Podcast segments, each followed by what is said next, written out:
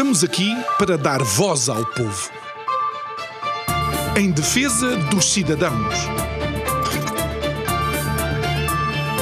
Pela dignidade humana. Todos temos deveres, mas também todos temos direitos. Será que existe justiça? Isto é o povo a falar.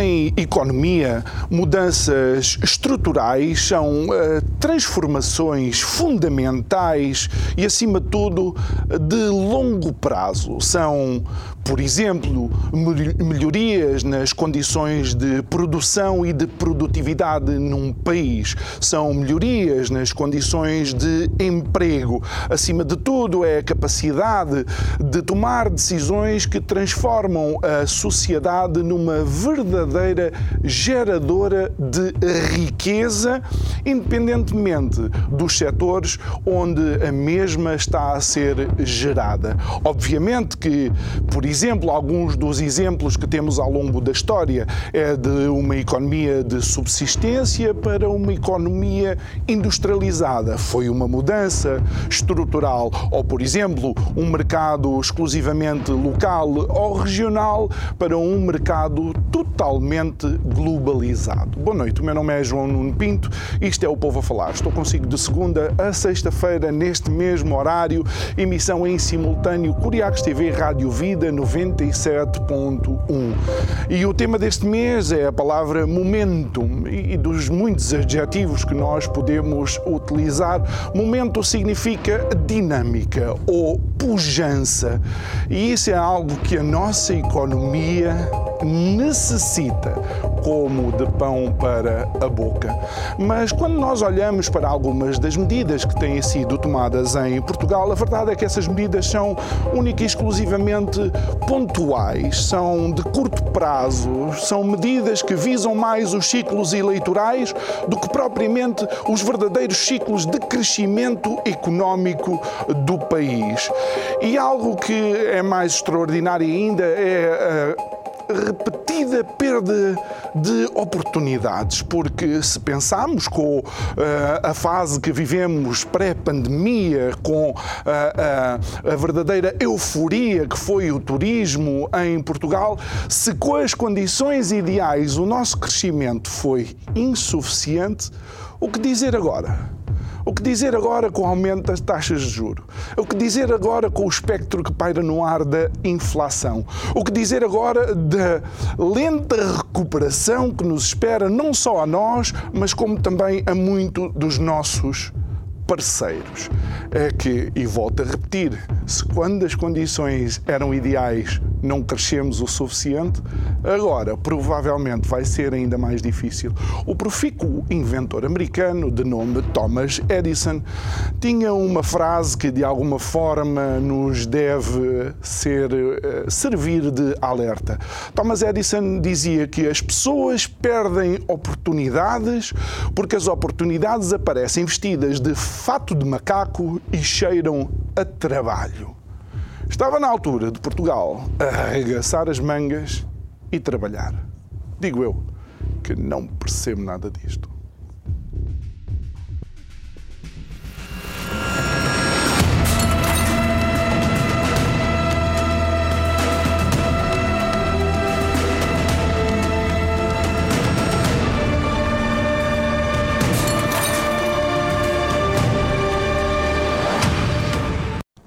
De volta ao nosso estúdio. Já sabes, estamos num estúdio novo, estúdio 5, aqui nas uh, instalações da Curiacos TV. Podemos mesmo dizer que é a nossa casa. Um, quero relembrar que desde há duas semanas, sensivelmente, que também pode ouvir as nossas conversas na sua plataforma preferida de uh, podcast. Então já sabe, começa a seguir o Isto é o Povo a Falar.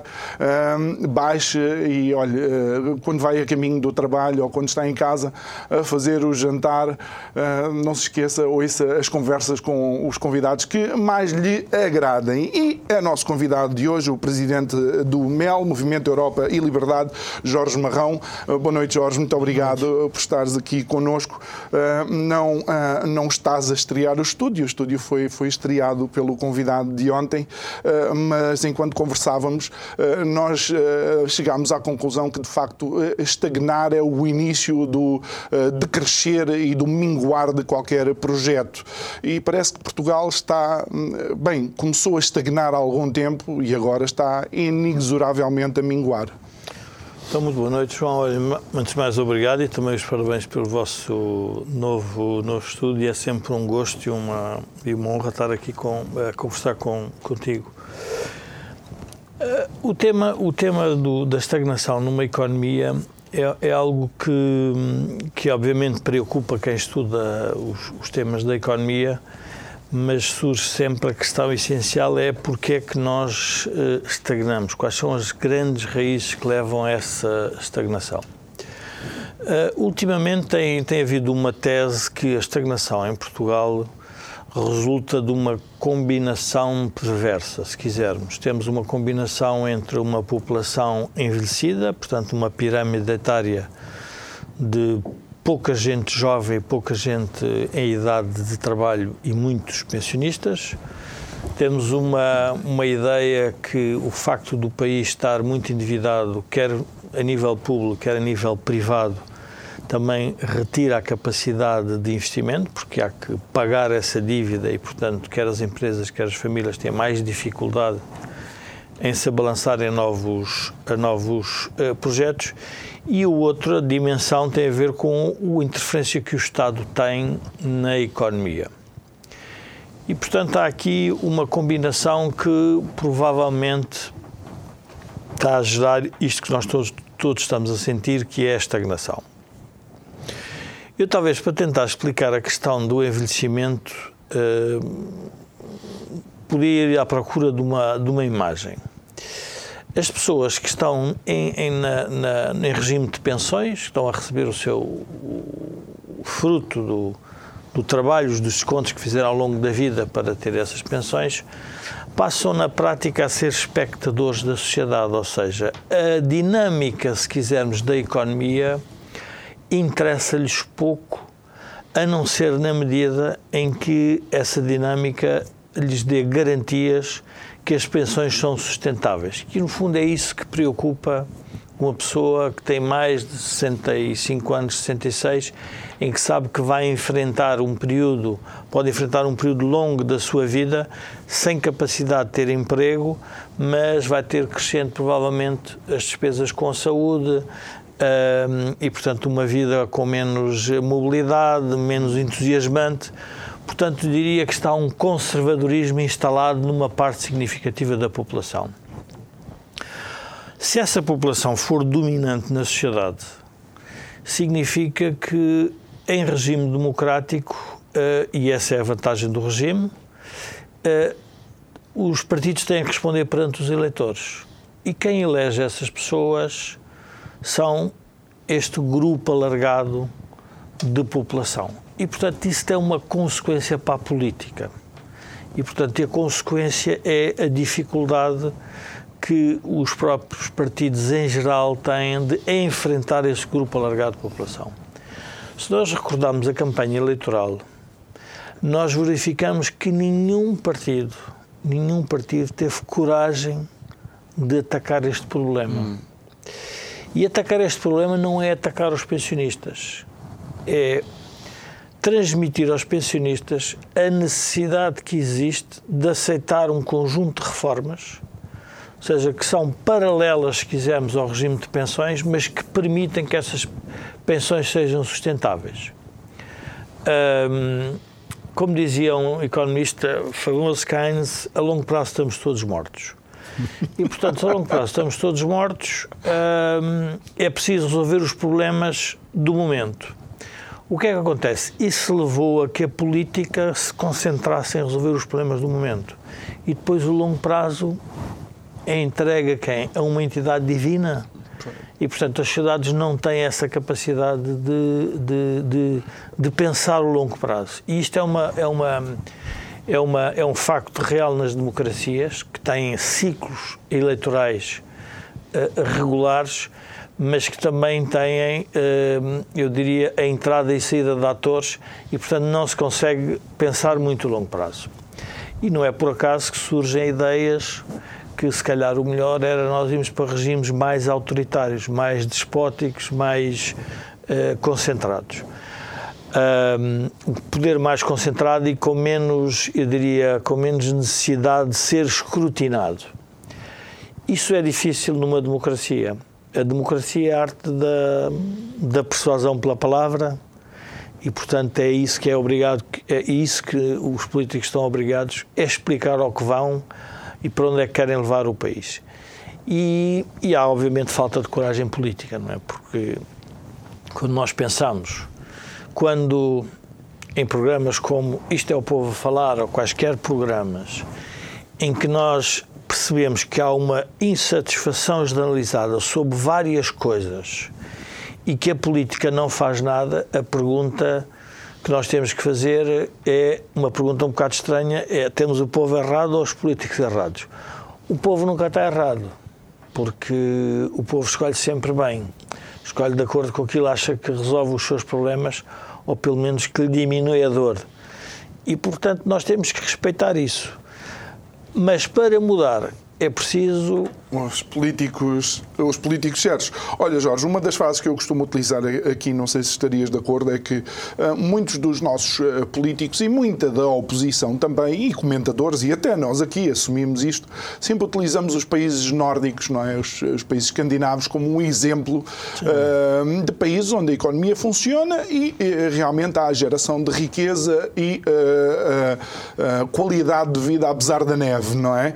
Mas o, o meu grande desafio é pega naquelas políticas, traz para Portugal com os políticos que tens e tu vais ver que é impossível aplicá-las, porque eticamente os nossos políticos não estão ao nível dos políticos escandinavos. Eu, eu diria que não, não, se nós generalizarmos, nós temos um problema para resolver, é que não estamos a acreditar que a democracia resolve o problema de uma sociedade. Eu sei, mas uh, vamos analisar percentualmente, vá. Sim, mas uh, vamos analisar o que é, porque é que estes países se desenvolveram muito.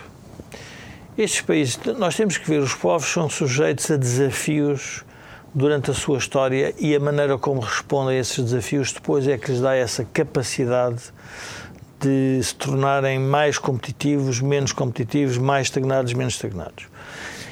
Esses países estiveram, numa, tiveram na Segunda Guerra Mundial, eram países que saíram destruídos pela guerra, eram países que precisavam da reconstrução, uh, foram países que sofreram imenso com esse conflito bélico uh, desastroso para a humanidade. Hum. E, portanto, houve uma espécie de um consenso generalizado na política que era preciso reconstruir e voltar Jorge, às sociedades. É verdade. Aconteceu mesmo com a Itália todo o dinheiro da reconstrução na Segunda Guerra Mundial era controlado por máfias.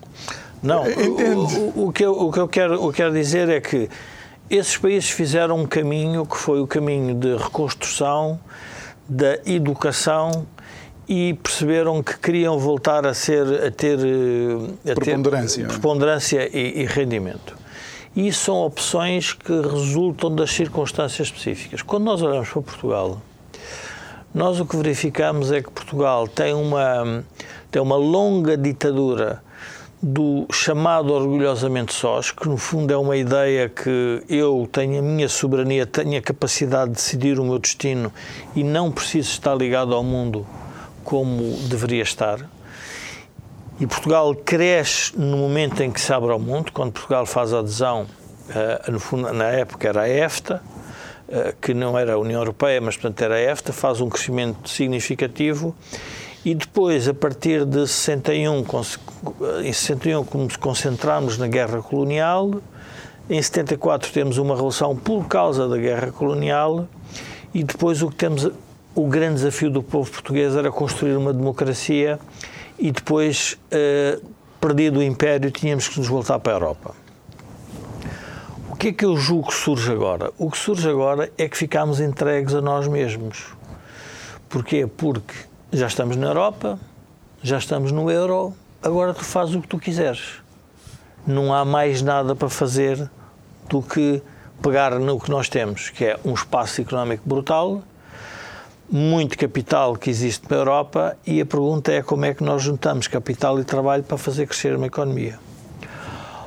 Ora, aí eu acho que está o problema, do, a razão do nosso maior problema. É que há uma ideia dirigista por parte do Estado que é ele que vai resolver esse problema da economia.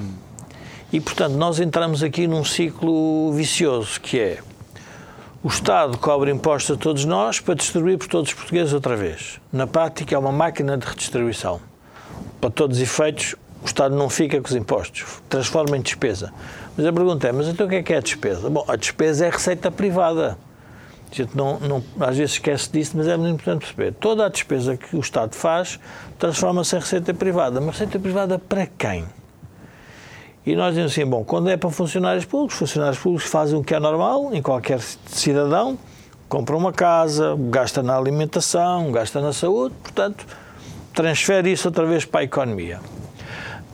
Um, quando o Estado faz compras, faz compras para setores que acham que são importantes.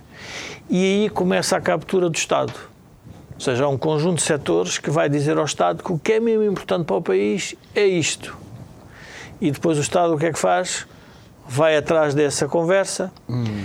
e isso é que não está a gerar crescimento. E só, este... só, para, dar um exemplo, não sei se, se concordarás, uh, por exemplo, a, a, forma como em Portugal uh, resolvemos eh, ser, uh, digamos, os, os, os, a linha da frente desta renovação energética com o Estado a investir dezenas de milhões de euros nessa área. Realmente estamos bem colocados no ranking, mas na realidade não se sente que fosse uma necessidade absoluta.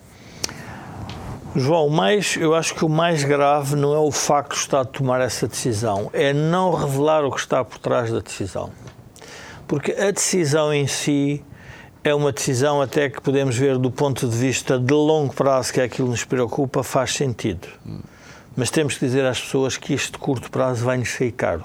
Okay. Temos que dizer que o facto de nós termos tomado uma opção de sermos um país que queremos sair da energia fóssil para ir para energias renováveis, para, no fundo, fazermos a transição energética mais rápida, tem um custo. As pessoas vão pagar a eletricidade e os combustíveis mais caros. E, portanto, isso não é dito. É apresentada a parte interessante, a parte positiva. Quer dizer, bom, no fundo somos um país avançado porque estamos a fazer isso. E essa parte não é transmitida. Agora, nós separamos e pensarmos, qual, todo o dinheiro que for canalizado para esse tipo de atividades não pode ser canalizado para o outro lado. Um outro problema que a sociedade portuguesa tem eh, os políticos não querem dizer à sociedade que a economia, numa democracia, é uma escolha entre possibilidades finitas. Tem um limite. E o limite é: se eu gastar dinheiro na eletricidade em casa, não gasto tanto em alimentação, não gasto tanto em saúde. Portanto, estas opções têm que ser bem explicadas às pessoas. E como nós somos basicamente intoxicados por uma comunicação social que está totalmente dependente da agenda política. Ou seja, em vez da comunicação social, eh, em criar um sistema de escrutínio que obrigasse o político a explicar melhor o que está a fazer, não. É o político que gera a agenda da comunicação social. Ora, estas duas, isto, isto é uma sociedade que se torna estagnada. Porquê? Porque Economicamente, nós percebemos, temos este problema do envelhecimento da dívida do Estado e, por outro lado, o escrutínio não é feito nessas circunstâncias.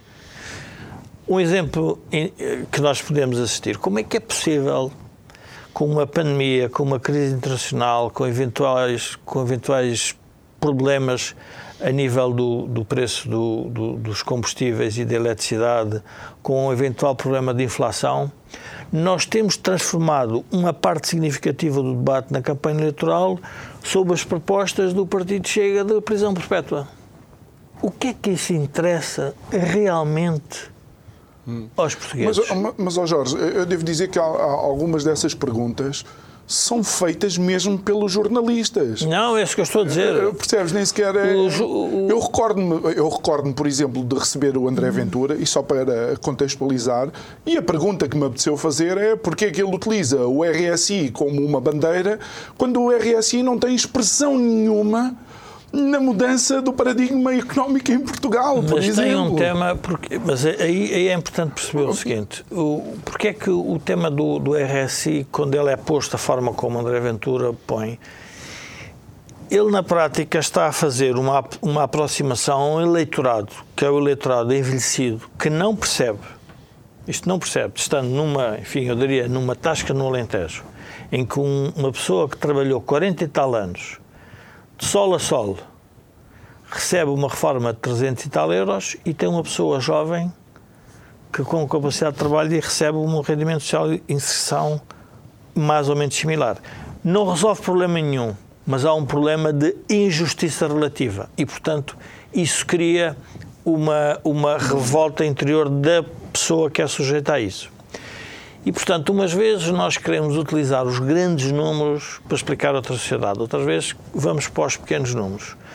Mas onde eu queria chegar é cuidado, porque uma sociedade que não tem uma comunicação social, que queira não é escrutinar só a agenda política, é mudar a agenda política, é levar a que as pessoas debatam coisas que os políticos não querem que sejam debatidos porque não têm objetivamente interesse nisso porque sabem que vão enfrentar a sociedade com os seus próprios problemas e fantasmas.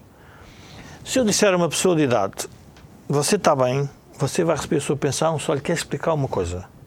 O seu filho e o seu neto vão viver pior que, que, que o senhor. Essa pessoa tem que pensar quando for votar sociedade que quer deixar aos seus filhos e netos. E, e, e, portanto, com, e com o perigo, uh, com o perigo não, com o paradoxo uh, desse filho e neto se calhar terem mais descontos do que propriamente até teve, teve eh, essa pessoa, não é? é porque, é, porque me parece que aquilo que, eu, que, se vai dizendo é que hoje em dia para, ser para deixar de ser pobre já não basta trabalhar. Oh, João, a sociedade está a atingir um ponto tal de estagnação sobre, uh, diria, o quase espiritual, no sentido de eu ir à procura de uma nova vida, que hoje você vê jovens que trabalham durante a semana para poderem se divertir no fim de semana. Eles já nem querem crescer muito. Eles já estão preocupados é terem liberdade do fim de semana, estarem com os amigos, seja, não têm aquela ambição, perderam essa ambição. Os nossos pais, o João mais novo, tiveram que emigrar para sair de um país rural, conservador e sem grandes perspectivas. E agora nós, passados estes anos todos, com a grande ideia da democracia, o que estamos a fazer é obrigar esses, esses jovens que foram os nossos avós e pais que tiveram que fugir para a imigração, são os jovens a fazer isso. Partem numa situação diferente. É uma, é uma juventude mais preparada. Hum. Uma outra falácia que eu vejo muito discutida é a ideia que somos a geração mais bem preparada. Então há um problema. Se somos a geração mais bem preparada e estamos na estagnação, então temos a geração mais incompetente na política que possa existir porque é dizer uma coisa estranha. Eu tenho o capital, tenho o melhor trabalho do mundo e não consigo reproduzi-lo. Uhum. Então há uma geração política mais mal preparada que alguma vez tivemos. E, portanto, é isso que temos que debater. Ou seja, se realmente esses jovens que saem bem preparados das, eh, das universidades e que têm eh, capital para se ingrar lá fora, que é o que acontece com muitos deles, não o conseguem fazer em Portugal, a responsabilidade não é deles, é porque não lhes é dada pela geração política, mesmo a mais jovem, as oportunidades que eles necessitariam para poder. Nem para a política vão. O mais grave, nós olhamos para, para a atual configuração política portuguesa olhamos para a idade do Primeiro-Ministro e do Presidente da República e comparemos com todos os outros países europeus. É verdade. E temos a parte mais envelhecida. E depois ainda temos a política a, pôr, a ter esta, estas expressões, diria, uh, cínicas e hipócritas, que é o Parlamento, a seguir ao 25 de Abril, era um Parlamento de gente muito bem preparada. Era de gente com muita capacidade intelectual, com provas demonstradas na vida privada. E o que é que fizemos? O que é que os partidos fizeram para eles próprios, que andam a dizer que somos os mais bem preparados, não têm os mais bem preparados nos partidos. Então, temos de estar a dar atenção a um outro aspecto que nós não estamos a querer dar, que é ou há uma reforma dos sistemas partidário, hum, eh, partidários e dos sistemas eleitorais, ou então nós não conseguimos introduzir qualidade na política. E a qualidade na política não é dizer que os políticos não servem. Vamos ver, não há eh, quer dizer, não há políticas sem políticos. Quer sejam uh, à direita, à esquerda, mais autoritários, menos autoritários, nós temos que precisar dos políticos. Os políticos são os que nos tratam, são os nossos representantes e que vão tratar do bem comum. Então a sociedade tem que começar a exigir que os próprios partidos, eles, façam essa renovação. A estagnação Portugal é a estagnação também do sistema partidário, é a estagnação da democracia. Nós não podemos atribuir a responsabilidade nenhuma a ninguém a não ser a nós próprios. Mas, eh, como dizia, eu penso que era o Miguel Esteves Cardoso que tinha uma expressão interessante que é os portugueses. É um, são, nós somos um povo em que nos juntamos numa tasca a dizer mal dos portugueses, com exceção dos que estão a falar. Portanto, nós juntamos e dizemos os portugueses, e portugueses não somos nós os dois, são os outros. É quase não como nós aqui. Nós, nós também temos, temos a nossa cota de, de, de responsabilidade. Não, não, não, mas a, a cota, não, mas isto para, para, para, dizer a nossa maneira de sim, funcionar. Sim, sim, uh, agora, quando nós vamos ao espelho, nós temos que olhar para o espelho e dizer claro. somos nós estamos a fazer errado. E, portanto, há aqui uma. Eu diria que há um, há um trabalho significativo para fazer na política. As maiorias absolutas não são boas para, as, para isto. Porquê? Porque as maiorias absolutas têm. Uh, vamos ver, há uma. Primeiro que tudo, o poder absoluto, em geral, corrompe mais. Portanto, há a ideia que eu tenho o poder de fazer tudo o que devo fazer que sou obrigado a fazer e que não tenho que prestar contas porque me deram esse poder absoluto. E, e, e, recordamos que, de facto, após duas maiorias absolutas, uma de Cavaco Silva e a outra do Sócrates, por exemplo, uh, o grupo clientelar que saiu dali também não foram, não foram das melhores notícias. Uhum. Mas isso, isso faz parte do exercício okay. do poder. Toda a gente sabe que o poder absoluto quando, quando nós estamos a, a, a. democracia tem algumas características que é importante que nós percebamos que, apesar de não nos parecerem boas a curto prazo, a médio prazo são, são boas, que é a decisão em democracia é sempre mais lenta. É mais lenta porque, estou a imaginar, um ditador em qualquer país do mundo toma uma decisão, não há, não há independência dos tribunais, não há independência da comunicação social. Uh, num Parlamento funciona de acordo com o que o ditador quer. Portanto, ele toma a decisão, lança um país em guerra, não lança. Em democracia isso não existe. Em democracia há debates permanentes sobre o que deve ser feito. E isso torna a decisão melhor. Em caso de urgência, e este é um, é um problema que nós estamos a sentir, é que nós todos estamos a perceber que temos uma urgência nacional, que é fazer crescer a economia, e os partidos e a democracia não está a tratar isso como uma urgência necessária. E, portanto, há aqui uma espécie de uma, uma, uma, uma dissociação entre dissociação... aquilo que é necessário fazer e o que eles querem fazer, não é? É, portanto, e isto, e porquê é que isto acontece? Porque há uma coisa que toda a gente sabe. Nós os dois fomos para o Estado, nós tomamos todos os dias decisão. É muito simples. É distribuir dinheiro, cobrar impostos e distribuir isto, aquilo, outro fazer crescer uma economia não é assim tão fácil. Não é por decreto. Não é por decreto. Se fosse por decreto, então poderíamos ter chegado à conclusão que qualquer país que tivesse, diria, uma inteligência média copiavam-se os decretos uns dos outros, trazia-se para Portugal e estávamos a... e funcionava. E funcionava. Não é? E funcionava. não é assim tão fácil. É a mesma coisa que dizer assim, agora vou à Suécia ou vou à Irlanda, vou copiar o modelo deles, trago para Portugal e ele é implementado. E digo assim, mas por, porquê é que isto está de funcionar?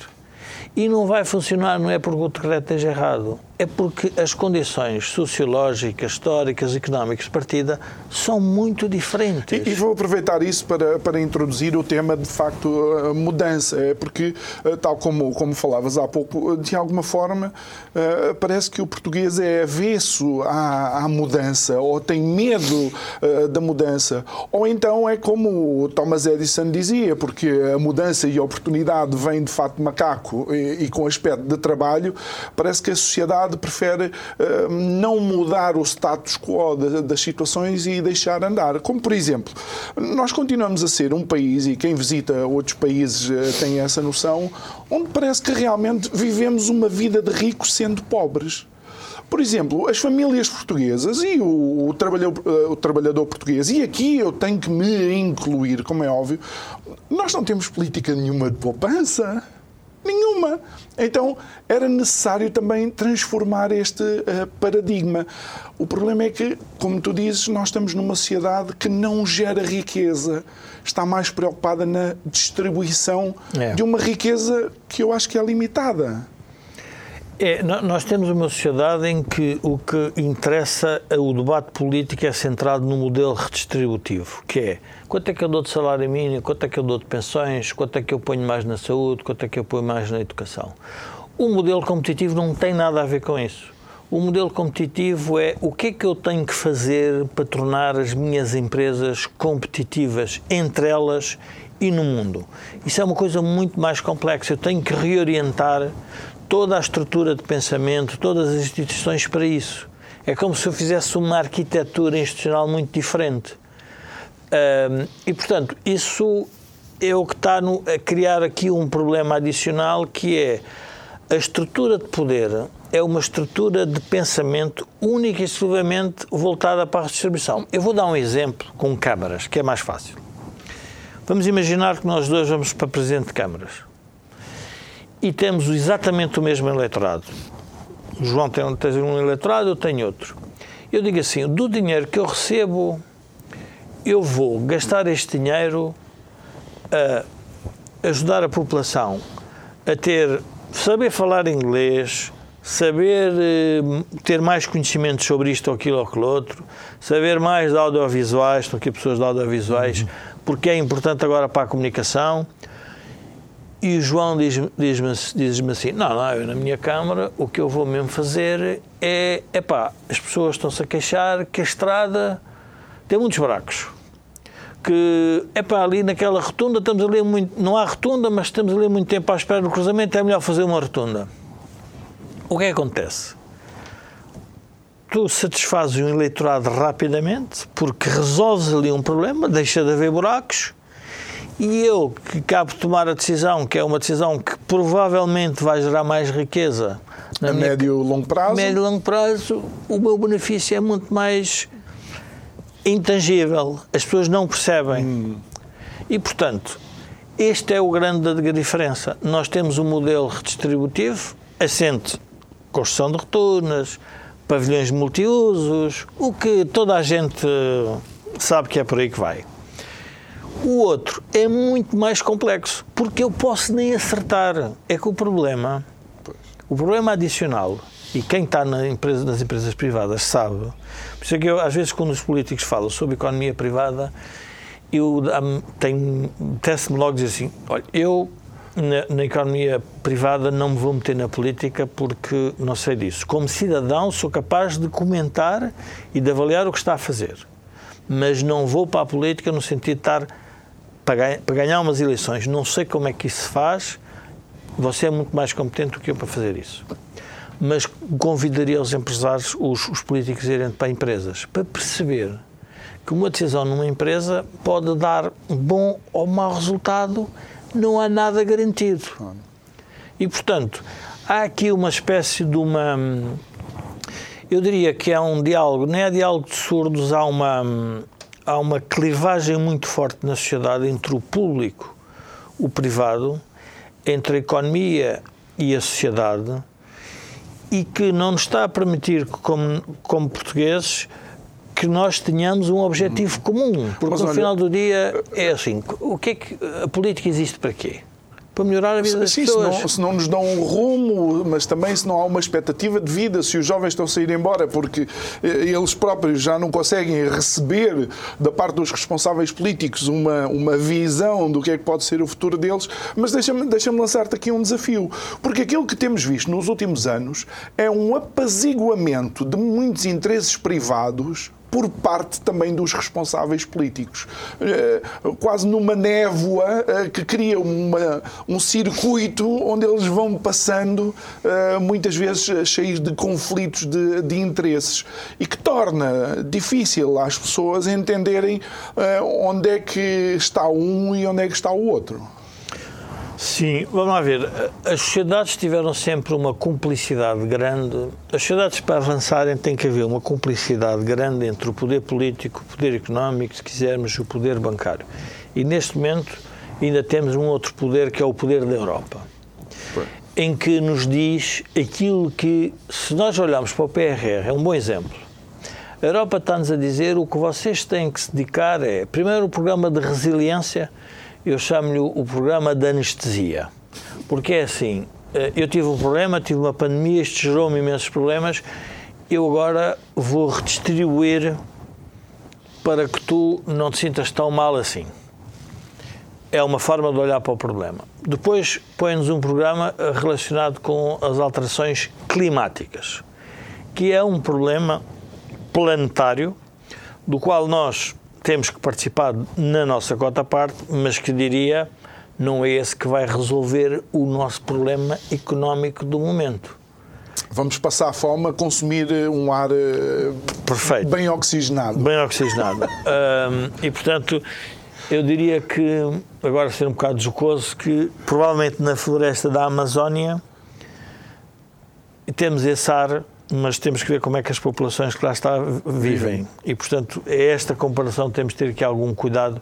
É este equilíbrio entre uma coisa e outra, entre economia e ambiente, uhum. que tem que ser encontrado. E que é necessário a sociedade procurar resolver. E depois temos o tema da digitalização. E, portanto, a Europa diz: é por aí que vocês têm que ir e com isso vocês chegam lá. Uh, o poder bancário, o poder económico e o poder político juntam-se e têm que se começar a escrutinar porque os três, se tiverem uma cumplicidade estratégica saudável, fazem com que a sociedade cresça.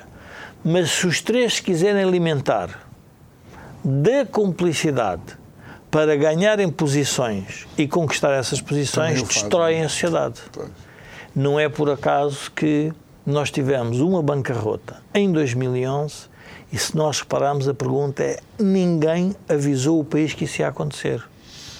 E só tivemos esse aviso poucos meses antes, quando os banqueiros chegaram ao pé do Primeiro-Ministro e disseram nós já não conseguimos emprestar mais dinheiro ao Estado porque também já não nos emprestam mais a nós. Portanto, já não conseguimos comprar a dívida pública. Portanto, há aqui uma... Eu diria essa cumplicidade é necessária e é saudável. Mas é uma faca de... É exatamente. De é uma faca de dois gumes. Porquê? Uhum. Porque, umas vezes, se for mal escrutinado o que dá é rendas para um lado e para o outro e capturas e, e problemas depois adicionais de corrupção e de erros de investimento. Porque, mesmo admitindo uma boa intenção de alguém e que não ganhe nada com o negócio, nós temos que admitir que ele, tem, ele ainda pode errar. Agora, se esses erros tornarem sucessivos e permanentes iguais, eu, vou contar uma história que talvez ajude, aqui, ajude a perceber. Eh, eu trouxe um economista americano que tinha perto, estava perto, eh, foi, foi várias vezes candidato a prémio Nobel, trouxe-o a Portugal em 2010. Ele conhecia mal a economia portuguesa, ele era de Harvard, e convidei-o para, para vir a Portugal para... Nós estávamos a fazer um trabalho na altura que era discutir os próximos 40 anos de Portugal. E ele chegou, mandei-lhes a informação toda e, passados uns dias, quando chega a Portugal, diz-me assim: Hum, eu tenho estado a, ver uma coisa que é interessante. Vocês investem o que é normal numa economia, mas vocês não crescem. Isso é verdade, tens razão, não tinha pensado nessa perspectiva. Não, investe o que é normal, era, já não me recordo, era entre 17% a 20% do PIB era investimento, todos os anos havia do investimento em Portugal de 20 a 27, mas vocês não crescem. Só há uma razão para explicar isso. Vocês fazem maus investimentos. Para mim parece evidente. E a pergunta é, mas de onde é que vem esses maus investimentos? Porquê é que nós fazemos maus investimentos? E ele dizia-me com piada, porque alguém está a corromper as vossas decisões. E, mas quais decisões? As decisões de investimento. Vocês, as vossas escolhas, têm que escolher investir nisto ou naquilo. Se investem numa as coisa. áreas, os setores. Os áreas, os setores. Hum, hum. Alguém está a corromper. A tese dele era que nós estávamos a ser corrompidos pelos fundos europeus. Porque os fundos europeus estavam mais preocupados com a ideia da coesão uh, social e da coesão territorial e muito menos com, a, com base na competição. Então vocês estão a, eles estão a levar as empresas todas a receberem subsídios disto, daquilo, daquilo outro, e o que é importante é a empresa poder competir no mercado. Quais são as condições para a empresa competir? Ora, isso não fazia parte da cartilha. Depois havia um outro aspecto, dizia ele, e mais, e os investimentos que estão a ser ajudados pelo Estado e pela própria, pelo próprio sistema bancário basicamente são investimentos orientados para a política social. O que é que ele dizia que era? No fundo, era pagar eh, pensões de reforma sobre poupanças que não tinham sido feitas pelos reformados. Estávamos a pagar pensões a pessoas que não tinham descontado o suficiente, e toda a gente sabe que esse também é um problema. A outra era tínhamos ido para o crédito à habitação de forma brutal, portanto, inundámos o país de construção e provavelmente não tínhamos capacidade de, de fazer aquela. E, e, com a banca a dar os empréstimos com bastante facilidade. E depois aumentamos a nossa qualidade de vida com o consumo através de crédito. E dizia assim: então vocês têm um modelo que não vai dar certo. Porquê? É para porque a economia cresce com bons investimentos, consomem com base na dívida, não consomem com base no rendimento que produzem. isto não vai dar certo. Isto era em 2010. Em maio, tem, estamos nesta conversa em outubro de 2010. E ele diz-nos isto, nós ficámos, enfim, tivemos depois uns debates. Em maio de 2011, a intervenção externa. Uh, repara, uma pessoa que não tinha hum, experiência de Portugal uh, teve a analisar as coisas com que existia, a formação disponível, falou com duas ou três pessoas e disse: pá, dificilmente vocês vão, vão, vão ter uma, um, um trajeto saudável. Ora, nós já passaram 11 anos sobre 2011. Passaram 11 anos sobre 2011 e o que aconteceu em Portugal é uma coisa dramática, que é alguém que, tem que é suficientemente independente, porque aqui a questão nas decisões eh, o mais, o mais, as más decisões em geral são os resultantes de conflitos de interesses. Quando eu tenho um interesse que é conflitante com o teu, às tantas a gente toma uma decisão muito pouco saudável porque eu não estou a tomar a melhor decisão, estou a tomar a decisão que defende o meu interesse. E ele não tinha nenhum cavalo nesta, nesta corrida, portanto Pronto. a análise dele é completamente... Quem é que não tinha interesse, quem é que estava desinteressado sobre o que os portugueses pensavam sobre a sociedade? foi a Troika. A Troika, quando chegou a Portugal, disse: vocês têm um modelo errado. Eu acho que vocês têm que ir por ele aqui. E estavam desinteressados. Um, nós recusámos esse modelo. Como eu digo, uh, Pedro Passos Coelho abandonou Pedro Passos Coelho. É ele próprio que, ao fim de dois anos, diz: Eu já não tenho utilidade porque as pessoas não me estão a perceber. Portanto, ele abandona-se ele próprio para dar espaço a alguém que pegasse no partido e tentasse fazer algo diferente. E é interessante ver o que é que acontece. Acontece uma viragem do Dr. Rio para se afastar desse momento, o que tinha lógica, porque na prática tinha sido o próprio Pedro Passos Coelho que tinha se abandonado dele próprio, portanto ele não iria recuperar esse legado. E depois temos a campanha toda orquestrada da geringonça para dizer o mal do mundo tem a ver com o que a Troika fez em Portugal e que quis trazer para esta campanha. Ora, isto é um problema muito sério para a sociedade portuguesa. Porquê? Porque nós não acabámos de fazer a reflexão daquele período, demonizámos aquele período, os partidos que não estão de acordo com o status atual, são os partidos à direita do PS, não têm coragem de dizer que aquelas uh... que o que está errado está errado. E não é porque haja uma ideia ou punitiva, ou não, é porque o que é preciso é dizer: se vocês quiserem ter um futuro mais saudável, mais risonho, mais sustentável, nós achamos que é por aqui. Se não quiserem, o pior que eu vi nestas eleições não é a maioria absoluta do PS, porque isso até pode ser útil, porque a maioria absoluta do PS significa que não está tão dependente do extremismo do Bloco e do PC. Isso é uma coisa que é muito útil para a sociedade. É, o que eu não vi foi a coragem para dizer aquilo que é preciso fazer para que nós não tenhamos estas permanentes conversas das reformas da sociedade. Nós temos é começar a discutir é porque é que as reformas não estão a dar o resultado. Ora, nós nem estamos nessa fase. Nós estamos, é, é a mesma coisa que eu estou gordo, vou fazer uma dieta e estou a discutir se devo ou não fazer dieta. Não, eu prefiro discutir é, já estando em dieta, porque é que ela não está a dar resultado. E, portanto, esse é o problema do país. Nós continuamos a discutir se devemos ir para a dieta. E eu digo, pá, mas espera, o problema não é esse, o problema é que para a dieta já a gente devia estar. Agora, como é que a dieta está a dar resultado? Esse é que é o E aparentemente a comunicação política é de que já estamos em algumas dessas, eh, dessas reformas. Jorge, estamos a entrar nos últimos sim, sim, uh, três minutos. Não, não, não tens de pedir hum. desculpa. Eu hum. peço desculpa só termos 50 para conversar. Não, não, não. Mas uh, que mudanças é que achas que seriam essenciais? Imagina que tu, não, não és António Costa, mas que és o Primeiro-Ministro. Como é que tu davas a volta a isto? Qual era a primeira mudança que achas essencial eh, para começar a virar a nossa economia? A primeira mudança é claramente nós pensarmos que o Estado tem que, as pessoas que estão na máquina do Estado, a política em geral, tem que aceitar que uma economia cresce se houver liberdade mesmo económica.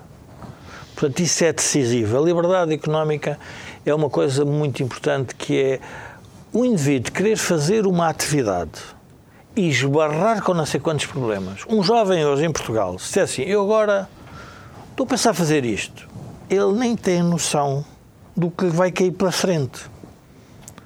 Entre burocracias para montar a empresa, uh, os temas com a segurança social, os temas com os impostos, os temas com as licenças, os temas com os regulamentos, depois tem que ter advogados, depois tem é uma estrutura, é uma máquina montada à roda do Estado, privada.